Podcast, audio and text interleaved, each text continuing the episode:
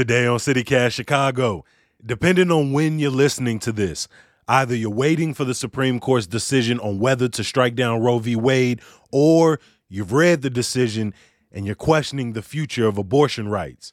Here in Chicago, a new place scheduled to open this weekend expands our notion of abortion beyond just labels like pro life or pro choice.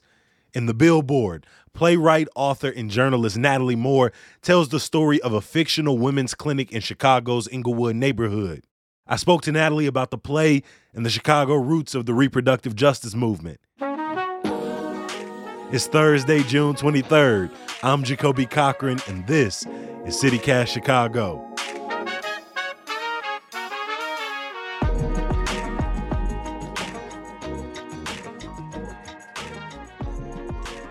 You set the play at a clinic in Englewood.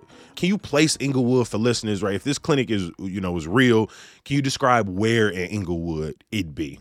Um, it it would be around the 63rd Street corridor and Inglewood, you know, South Side neighborhood, almost all black, uh, a neighborhood with a lot of disinvestment and unemployment, but also a lot of black clubs, uh, a lot of open land that begs to be developed, and you know some some challenges with with violence and poverty. hmm Why was it so important for you to put it here? I feel like with this story, you could put it anywhere in Chicago. You could have put it anywhere in America. Why not only you know your city, but also in, in Englewood? This this really important neighborhood for the community. Yeah, you know, I it, it really could have been placed in any South Side neighborhood, but as I was thinking about a city council race and thinking about the debates on how to develop the neighborhood, I thought that that was an ideal location because some of the play gets into who gets to speak for community.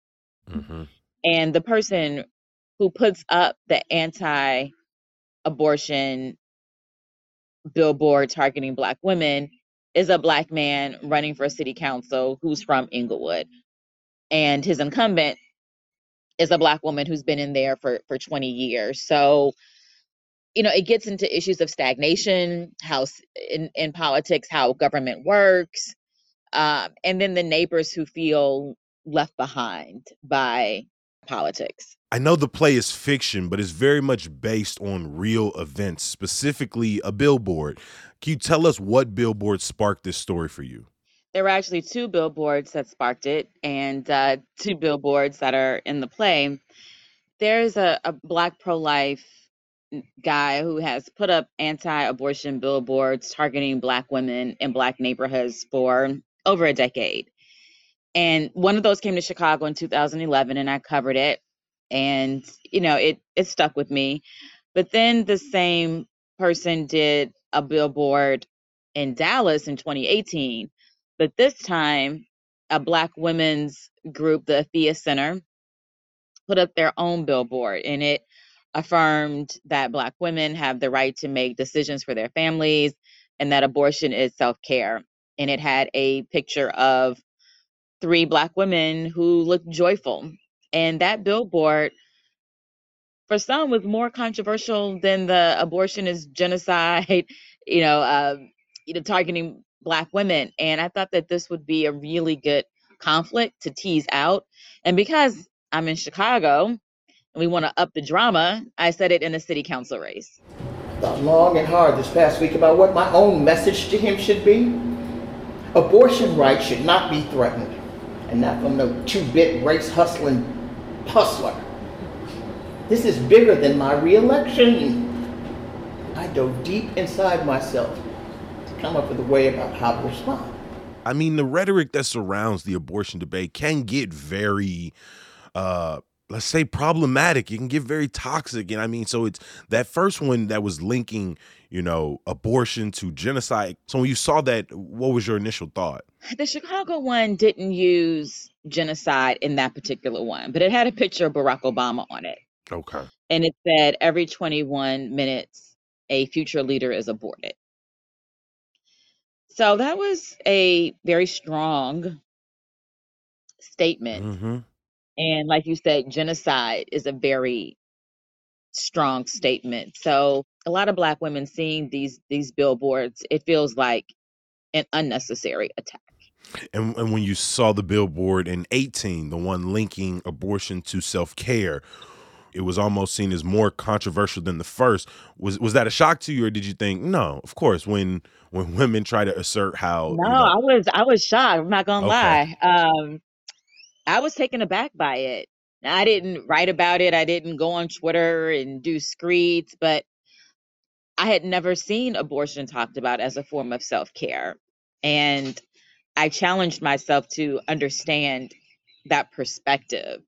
But it was, you know, in 2022, you know, four year, four years later, I don't think it's seen as as radical, and I think that was the whole point to normalize it. I was very surprised, and people who work in reproduct, reproductive justice circles, Black women, said that yes, they knew it would be that kind of reaction, but it, it appeared that most people thought that that was the right message, but was it the right timing? Hmm I mean, 2018, like the self care movement, the the self care philosophy is everywhere.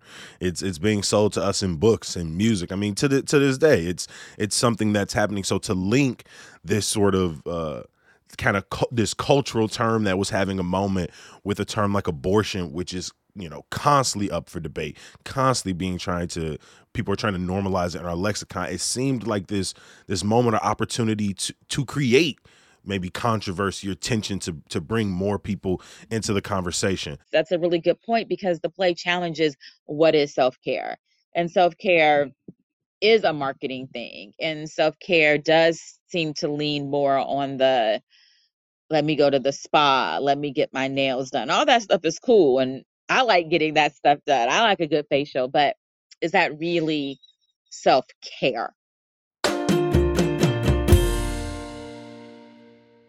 Mom deserves the best, and there's no better place to shop for Mother's Day than Whole Foods Market. They're your destination for unbeatable savings, from premium gifts to show-stopping flowers and irresistible desserts. Start by saving 33% with Prime on all body care and candles. Then get a 15-stem bunch of tulips for just $9.99 each with Prime. Round out Mom's menu with festive rosé, irresistible berry chantilly cake, and more special treats. Come celebrate Mother's Day at Whole Foods Market.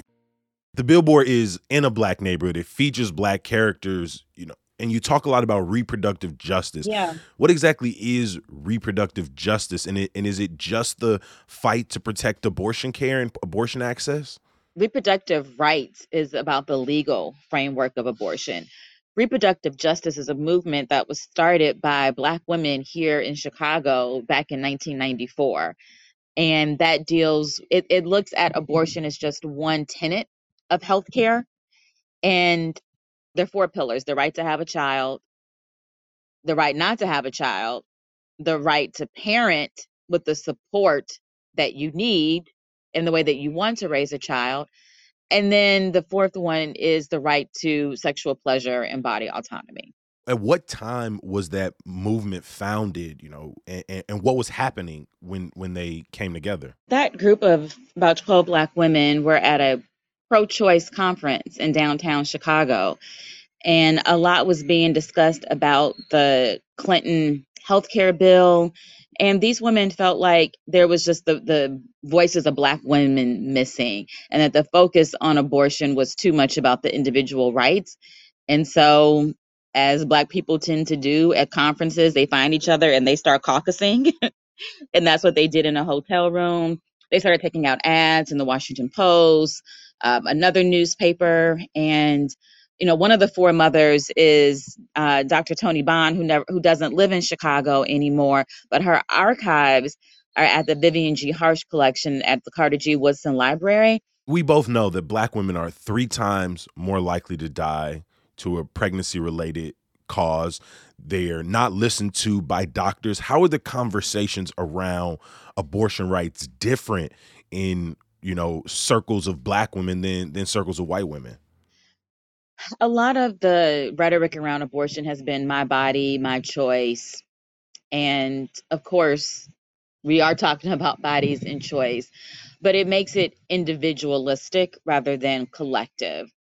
And what if you don't have access to health care, access to birth control, access to diabetes, you know, primary care? So, you know, it, it looks at access much more broadly than just the my body, my choice. What do people need to understand about how repealing Roe v. Wade will affect abortion for for black and brown women in particular?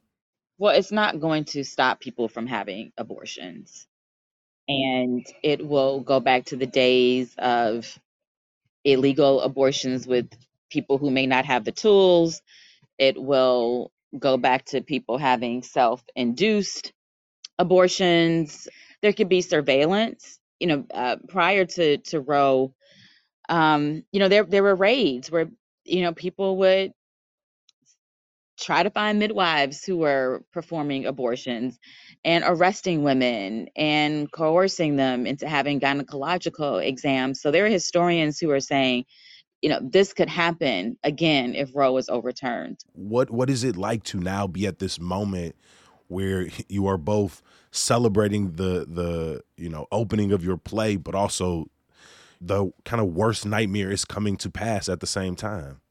So when we talked back in in March, and I said this could be overturned, the Samuel Alito leak had not happened, and so the that justice is uh, apparently writing the majority opinion, and there's a lot that's in there. Um, but I, I would say that one of his arguments is that abortion is not a right protected in the Constitution.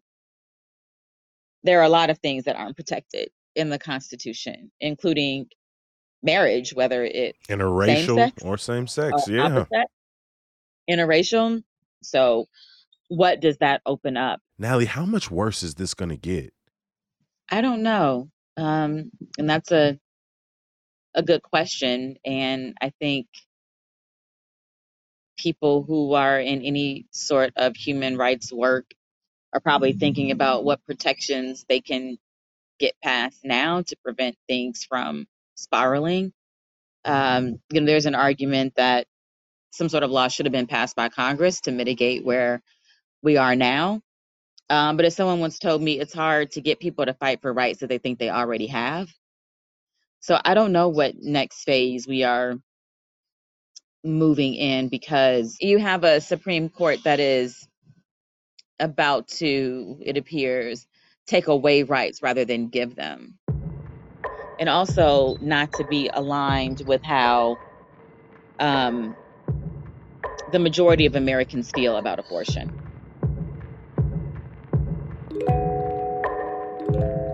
Well, Natalie, I appreciate you making time. Natalie Moore is an author, journalist, and playwright, uh, and one of our good friends at CityCast Chicago. I appreciate you and soak up that sun, my G. Thank you. The billboard runs through July 17th at Abbott Hall in the Loop. You can grab tickets at a link in the show notes. Before I let you go, a little bit of news, y'all. City Council approved a requirement that non air conditioned buildings with over 100 units and those with residents over the age of 55 must cool and dehumidify all indoor common areas. This could go into effect as early as July 1st. I don't know if you got the word, but Asian carp will now officially be known as Copi. The name change is part of the state's effort to slow the spread of the invasive species by basically encouraging people to eat the fish. Shout out to Candace Parker, who's been named an All Star starter. The All Star game comes to Chicago July 10th. In the meantime, in between time, the Sky are back in action tonight against Parker's old team, the LA Sparks. And some good news to get you through. I know everybody's got their summer shy to do list, but our newsletter writer Sydney Madden has put together one hell of a visitor's guide. Even if you're from here or you here all year round, check out the list, as there's sure to be some gems for you.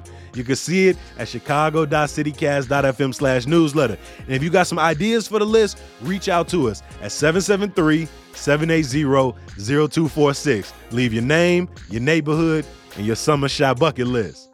As always, I appreciate you for listening. I'm going to talk to y'all tomorrow. Peace. She got the vacation braids in. I do. She I do.